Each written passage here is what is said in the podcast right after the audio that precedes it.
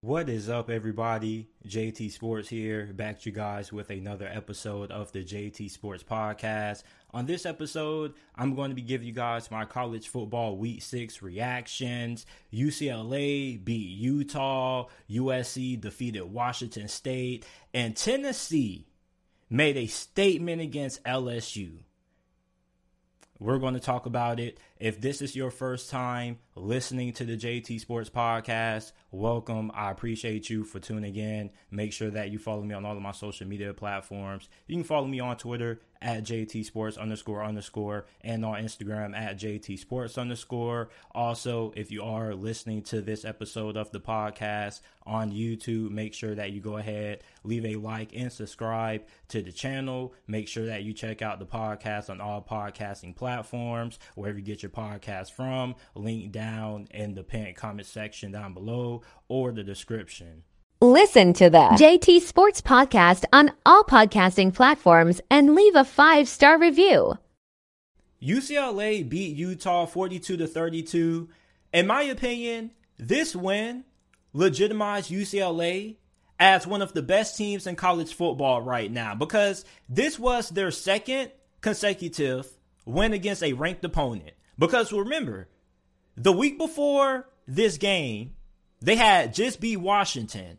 Now, although Washington just lost this past weekend, they got upset by Arizona State. You still have to give kudos to UCLA being able to get that win. And then the week after that, they beat Utah in a game that not too many people picked them to win.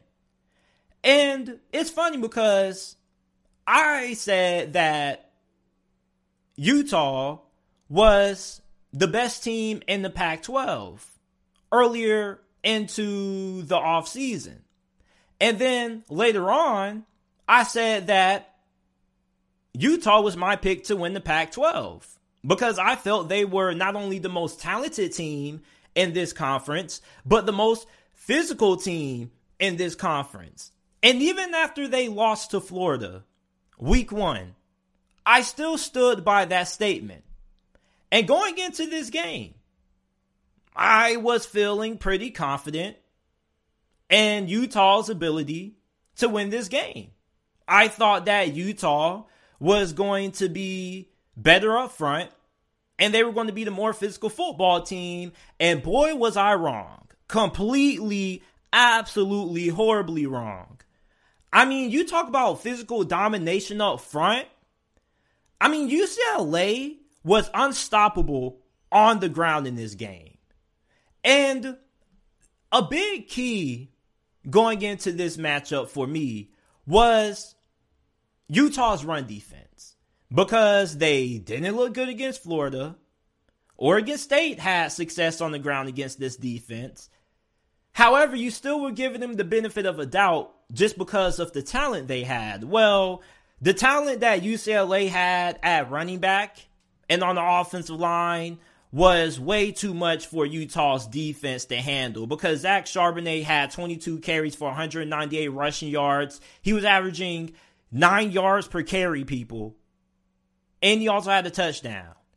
And UCLA now is 11 and 0 when Charbonnet rushes for 100 yards or more. And then, not to mention, Dorian Thompson Robinson. I think it's fair to say that he quietly has played himself into the Heisman conversation if he wasn't already in it he should be in after this performance. I mean, he was 18 to 23. He threw four touchdown passes. He threw for 299 yards through the air. He only had one interception, which it came pretty much in garbage time. And the few remaining seconds in the fourth quarter was a pick six, but he played well in this game. I mean, he was accurate. He made good decisions with the football. He was dynamic with his legs, being able to keep plays alive. I mean, Dorian Thompson Robinson has really put it all together. And this team is really dangerous. Now, the reason why I don't want to call them a dark horse playoff contender yet is because I want to see them get through Oregon, and then I will make my decision. Because with these Pac 12 teams, yes, they are really talented.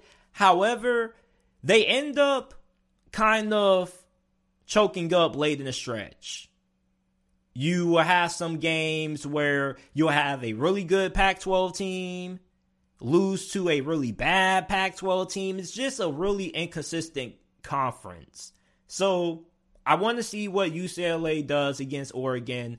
They play them in the next couple of weeks. They get a bye week. Oregon also is coming off a bye week when they play that game as well. So both teams are going to be going in well rested. Many people think Oregon is the most talented team in the Pac 12, talent wise. I probably would say it's the tie between them and USC. But UCLA, I mean, this team is really good offensively.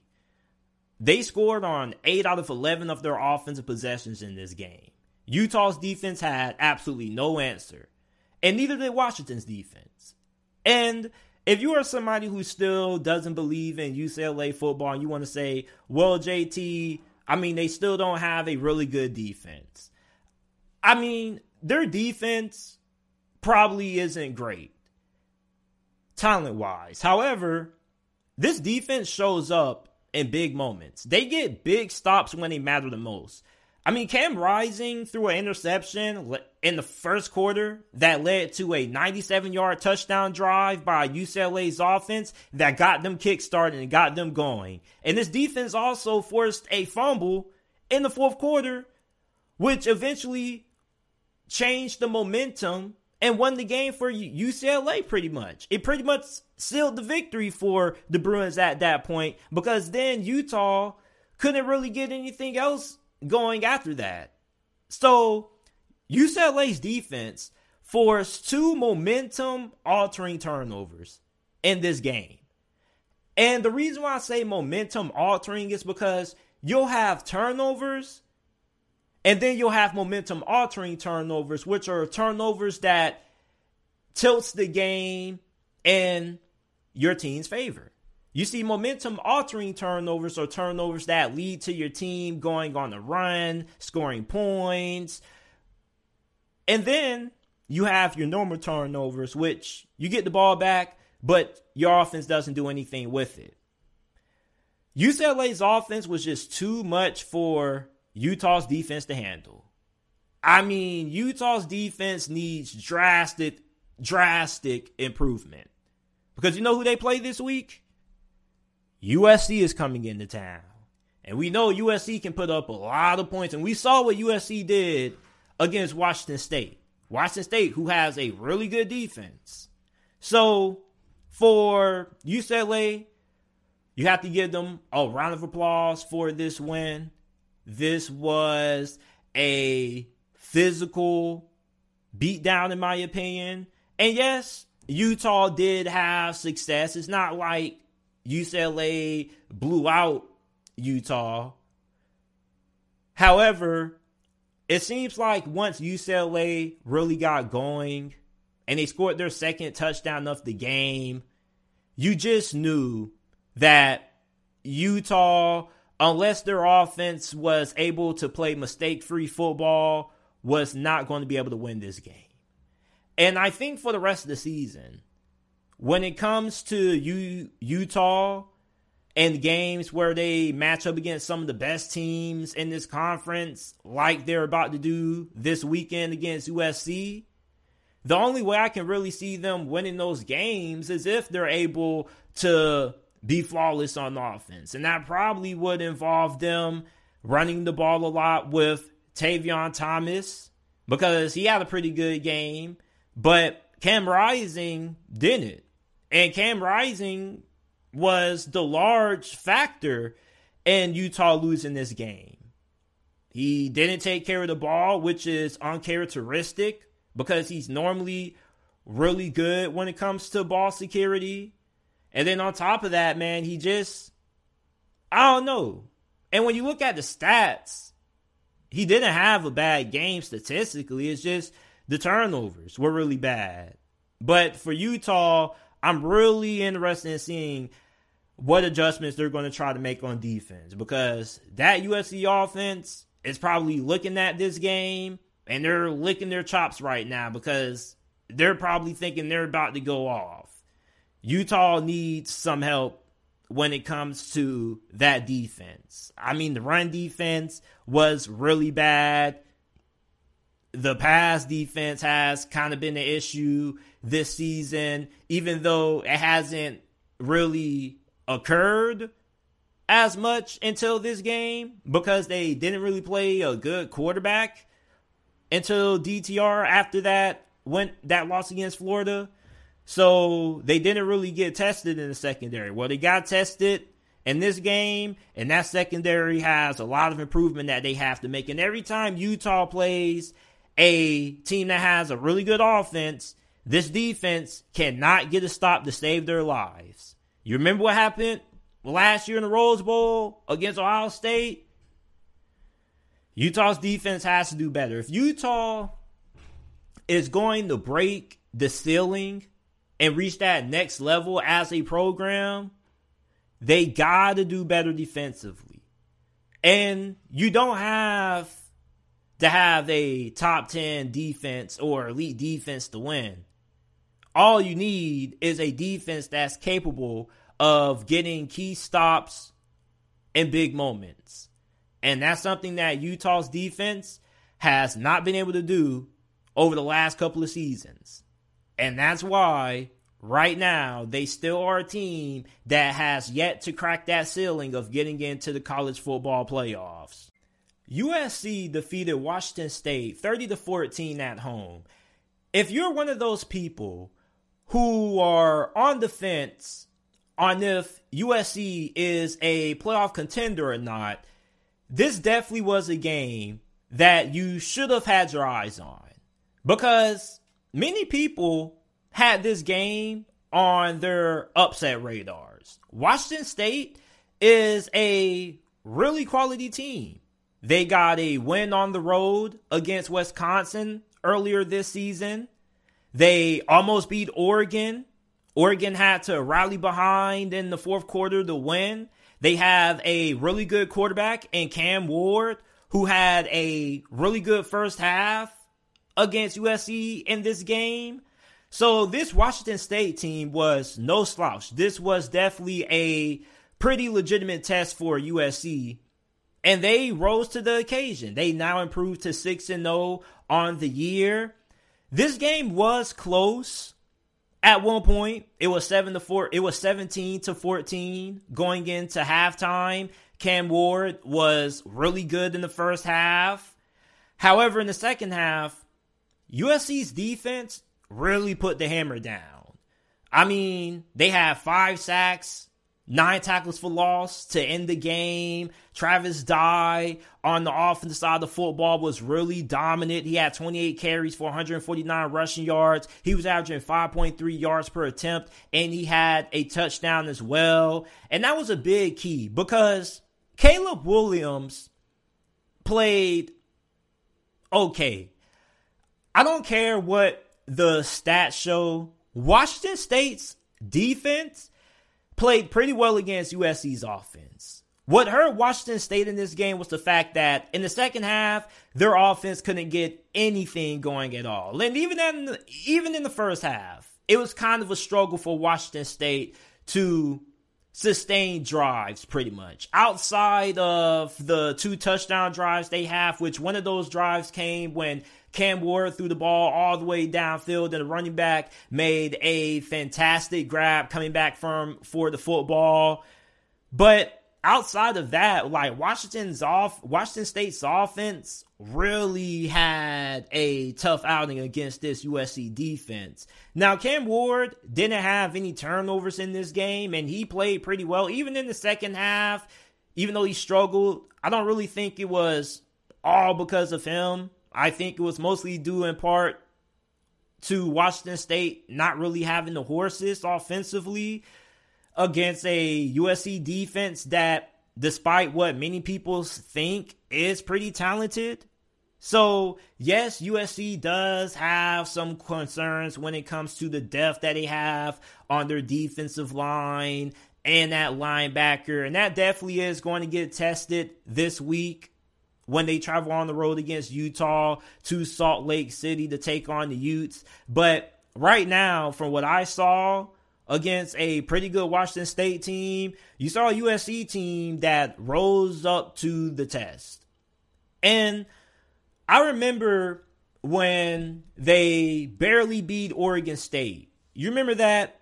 And many people use that game as ammunition to continue to write off USC when it comes to them being contenders in the college football playoff discussion. And Joe Klatt appeared on the episode of The Herd, and he pretty much said that USC's offense is good enough to get them to the playoffs as long as their defense isn't just completely awful. And Lincoln Riley in the past has made it to the playoffs with defenses that have been worse than this one.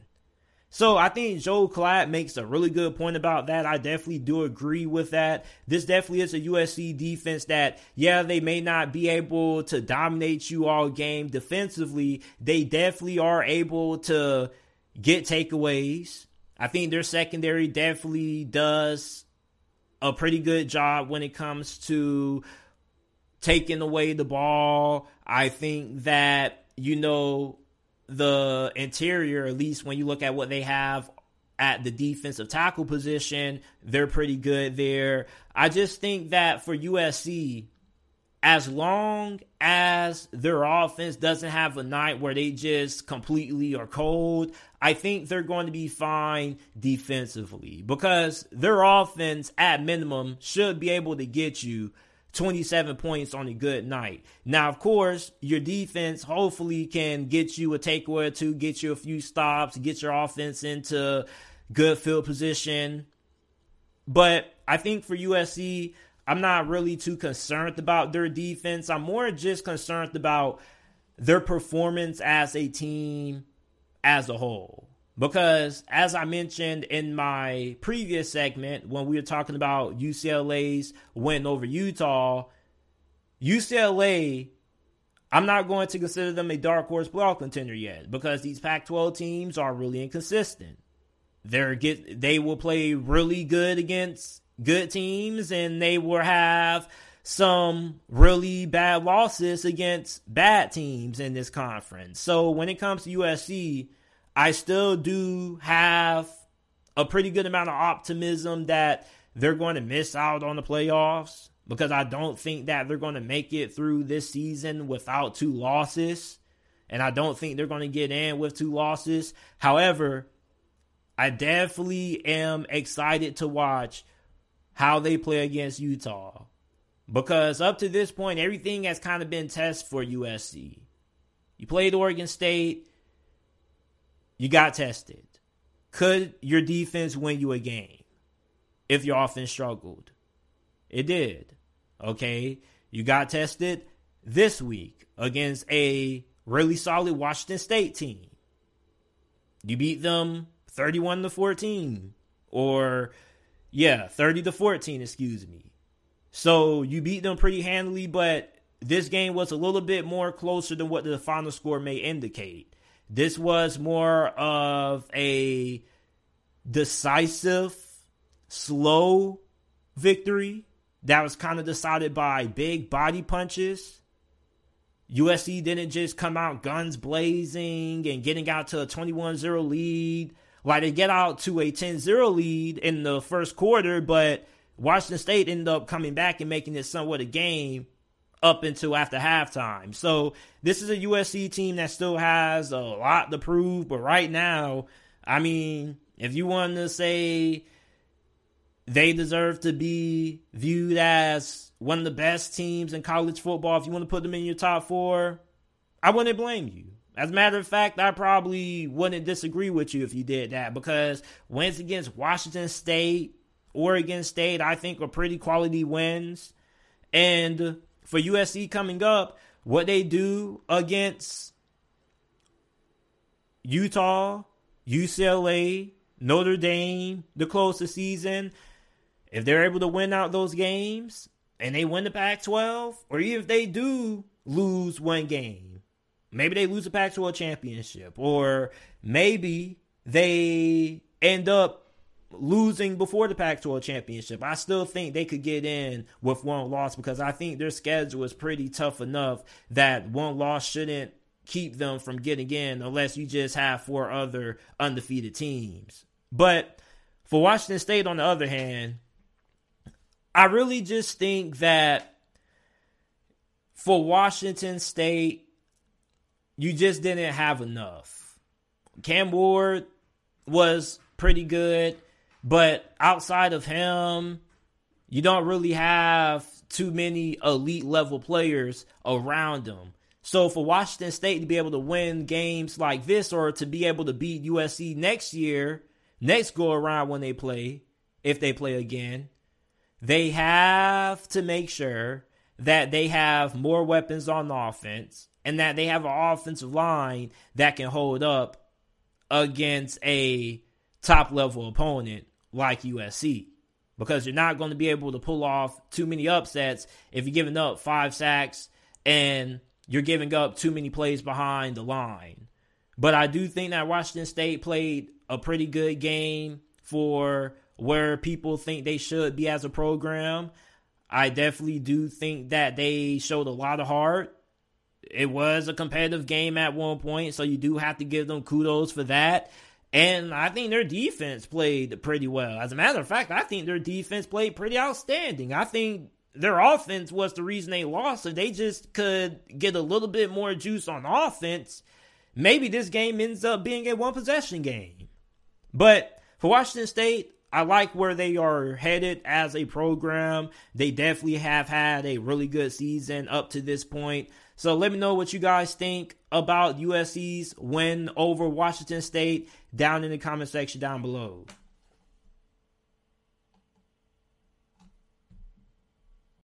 Tennessee went on the road to Death Valley and terrorized LSU 40 to 13. Now, this game pretty much was over from the opening kickoff. And I'm not trying to be funny when I say that. I'm being a 100% honest when I make that statement. Because LSU literally fumbled the opening kickoff, which was recovered by Tennessee, which led to Tennessee's offense scoring a quick touchdown. And after that, I mean, all you saw was the scoreboard blinking with Tennessee scoring more touchdowns and points. I mean, Tennessee scored on 8 out of 11 of their offensive possessions in this game. Hendon Hooker went 17 of 27, 239 passing yards, and two touchdowns. Not only that, but Tennessee outgained LSU on the ground 263 rushing yards to 55. And how about this? Tennessee's defense, right? The thing that all of us have been asking about. Man, if Tennessee's going to try to beat Alabama or Georgia, they got to have some defense. And they don't have any. Well, people, they had some defense in this game. I mean, oh my goodness. LSU's offense could not get anything. Literally. This game was more about Tennessee sending a statement than it was LSU getting blown out by Tennessee. You see, Tennessee in this game, to me, looked like they came out to send a message to Alabama, the reigning, defending SEC champions from last year. You see, this is a Tennessee team that went into Death Valley a place that LSU doesn't lose a lot, and plus a place that LSU doesn't get blown out a bunch in, and yet Tennessee made easy work of them. I can't remember the last time I saw LSU get dominated this badly at home since when Alabama and Nick Saban rolled into town and changed the way they thought. And boy, this Tennessee team right now is clicking on all cylinders. And I mean, if you're Alabama fan, you're a nine point favorite in this game. I definitely feel like you should be treating this game as if you're underdog. Because if Bryce Young doesn't play, I don't really think Alabama has a chance to win.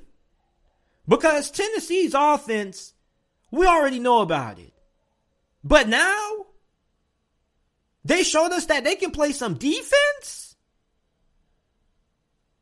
Tennessee is a scary team right now.